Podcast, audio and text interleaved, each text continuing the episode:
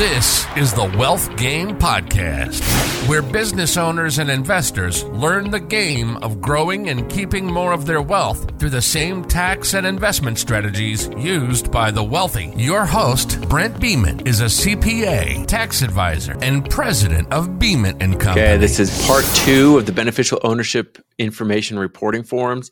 And in this one, I'm just talking about the exemptions to it. So these, if you qualify under one of these exemptions, you do not need to file the form I mentioned in the last episode. That's the BOI form. That's what you got to file every year. It's, uh, you got to file it for new businesses or file it for business changes. And I'm going to go through these 23 exemptions, which will apply to a lot of people, maybe collectively, but most of the people listening to this, it will probably not apply to you. And and I'll maybe I'll talk through some of these these things here. But so this the first exemption, and there's 23 of them total and I'm not going to go into a ton of depth, but you'll get the you'll get the point pretty quickly. So the first one is you do not need to file this BOI form if you are a securities reporting issuer. So this is like an entity that issues securities under the SEC, they're the Securities Exchange Act of 1934. So if you're one of those, you don't need to file. If you are a government, like a governmental authority, you don't need to file the BOI form. This is if you're under US US law or state law and you have government authority. Likely won't apply to most, it's not going to apply to business owners and LLC and corporation owners. If you are a bank, this does not apply to you. Might apply to some of you, but you have that exemption. You do not need to uh, file. You need, do not need to file the BOI if under federal banking laws you're considered a bank. And number four, if you're a credit union, similar to a bank, right? But not a lot not going to apply to a lot of people and you don't need to file the BOI form. And really the reason I think for a lot of these it's because they already had the government already has the information or there's like either as with the owners or the ownership structure is not really individuals and having foreign corporations and foreign people own these is is very or not as likely. And so under these requirements and exemptions they're just thinking they don't need that additional filing information. Okay, then number five, if you're a depository institution holding company, basically a bank that owns other banks. So another kind of along the same line of banks. Um, and number six, if you are a money services business, there's going to be businesses that are registered already with FinCEN, and that's the the FinCEN is the like the government agency that's collecting this information. If you're already registered with them as a money service business, you are going to be exempt from filing the BOI. And then number seven, if you're a broker or a dealer in securities, and securities, these are like a red, actual red broker, actual dealer, as defined in the Securities Act of 1934. Not a lot of people will qualify for that. Uh, then the, number eight is if you're a securities exchange or clearing agency. And when we say securities, this is like stock market, stock exchange. That's what I'm meaning by securities. That's what they put in the exemptions. Okay, then number nine is if you are an other exchange, other exchange act registered entity. So still along the line of securities and stocks, public companies. If you're a registered agency or a registered entity for that, you're likely not needing to file the BOI. Okay, then number 10, if you're an investment company or investment advisor, I think this this is going to be it's going to be one of those things like with a lot of like I do it a lot with the tax code it's not black and white. It's a pretty big gray area. So if you have an investment company, like we're going to need to dig into the exact definition of what that means. But an investment advisor, like if you're like a financial advisor, investment advisor, and you have a company set up for that, you might not need to do that. But it's this is specifically for companies that are registered with the SEC. So you have to be registered with the SEC as an investment company or an advisor to be exempt.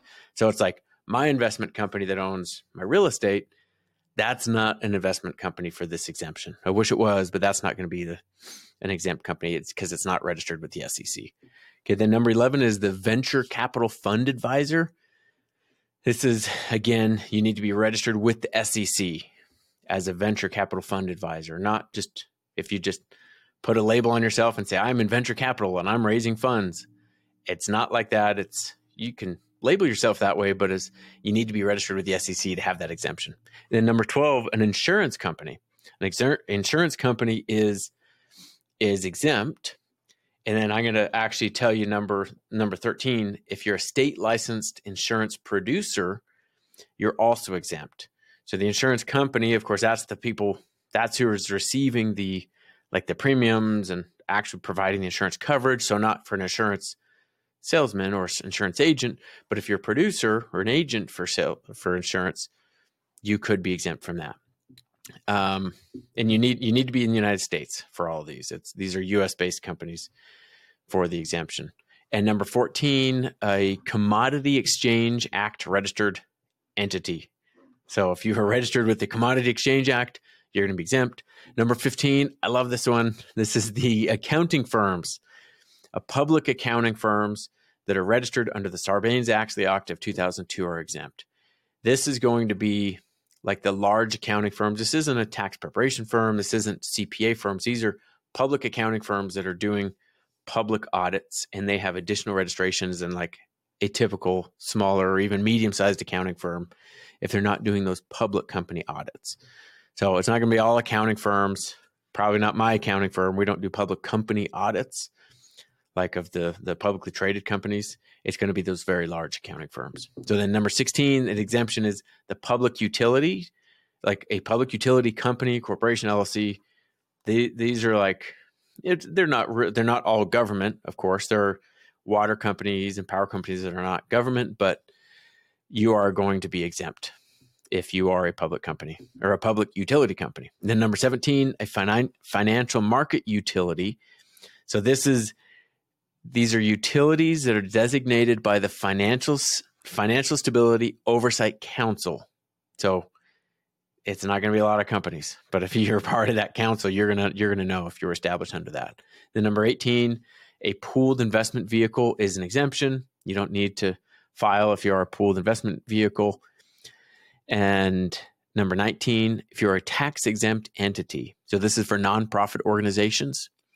And like you think whether it's whether it's your own oh, your own nonprofit organization or churches, uh, charities, those are tax exempt entities. And they'll also be taxed they'll also be exempt from filing this BOI form, which is which is great. I think honestly I think reducing the burden, the administrative burden burden on the tax exempt entities, the charities, and nonprofits. I think that's a great idea. The number 20, and if you're an entity assisting a tax exempt entity, then you could also be exempt. But this this is this is one of those that I know and when this stuff comes out, there's not a ton of information on it yet. So what exactly qualifies? This is kind of the way my brain thinks, and maybe some other people. It's like okay, who is an entity assisting a tax exempt entity? Great. That sounds good. But is it any service provider, any vendor?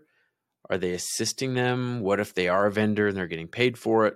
Like when does that actually apply? That's that's one of those that that's a question mark in my opinion right now. I I don't expect it's going to be all vendors of tax exempt ent- entities, but um, companies that are supporting other tax exempt entities there's some sort of exemption there. We'll have to dig into it. And this next one, uh, this is number 21. If you are a large operating company, so this is if you have more than $5 million of gross receipts and you have a physical presence, like a, an actual physical presence in the United States, then you can qualify for an exemption. But you need $5 million of gross exempt of gross receipts. And whether it's tested over a two or three year average or it's just the prior year. I'd expect it's just the prior year. We're going to get some, some more information on that. But if you have more than $5 million gross receipts, you might not even need to file that BOI form. And I think the, the government's rationale for that is like, okay, there's $5 million. $5 million is harder to hide than smaller amounts.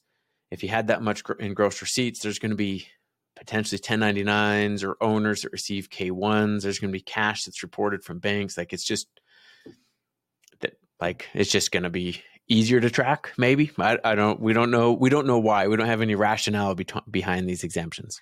We've just got the exemption list. And then 22 is if you're a subsidiary of certain exempt entities. This is one of the biggest ones.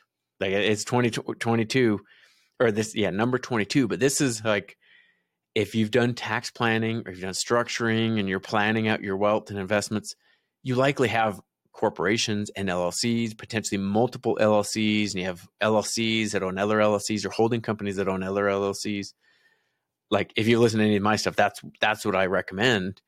There's there's asset protection reasons for that, legal liability, legal and liability reasons for it. There's tax reasons for it, but it this is huge because say you have ten entities, you have one holding company, and imagine that this one LLC partnership you have owns nine other LLCs if it owns nine other LLCs, would you need to file a BOI form for each of those LLCs? I'm not expecting that you will, as long as they're all owned by that one company.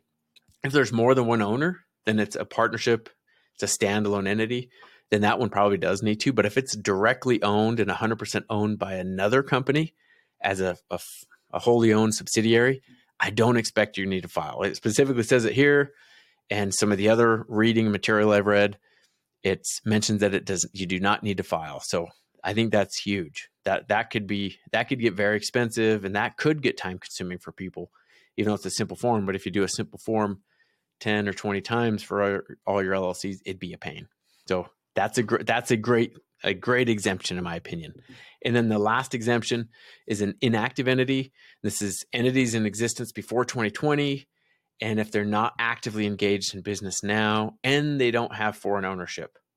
So they were open before 2020 and right now this is like 2023 2024 they're not actively engaged in business and they're not owned by someone like a foreigner like someone foreign to the united states a non-citizen so the, if you meet those three tests um, then you won't need to file or if you're yeah if you were before 2020 you're not doing business and not owned by a foreign person, then you don't need to file. It's just an old inactive entity.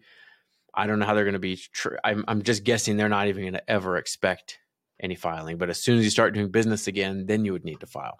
Okay, there's the 23 exemptions. Covered quite a bit of it here. I like that 2022 or that 20 number 22, which is the the subsidiaries not needing to file. I think that's the best one in my opinion and I'll, I'll keep you guys updated on everything else as new information comes out on this. Thank you for listening to today's episode. Be sure to subscribe and please provide a review of what you thought of this episode. For specific topic requests or questions to be covered, please email questions at wealthgamepodcast.com.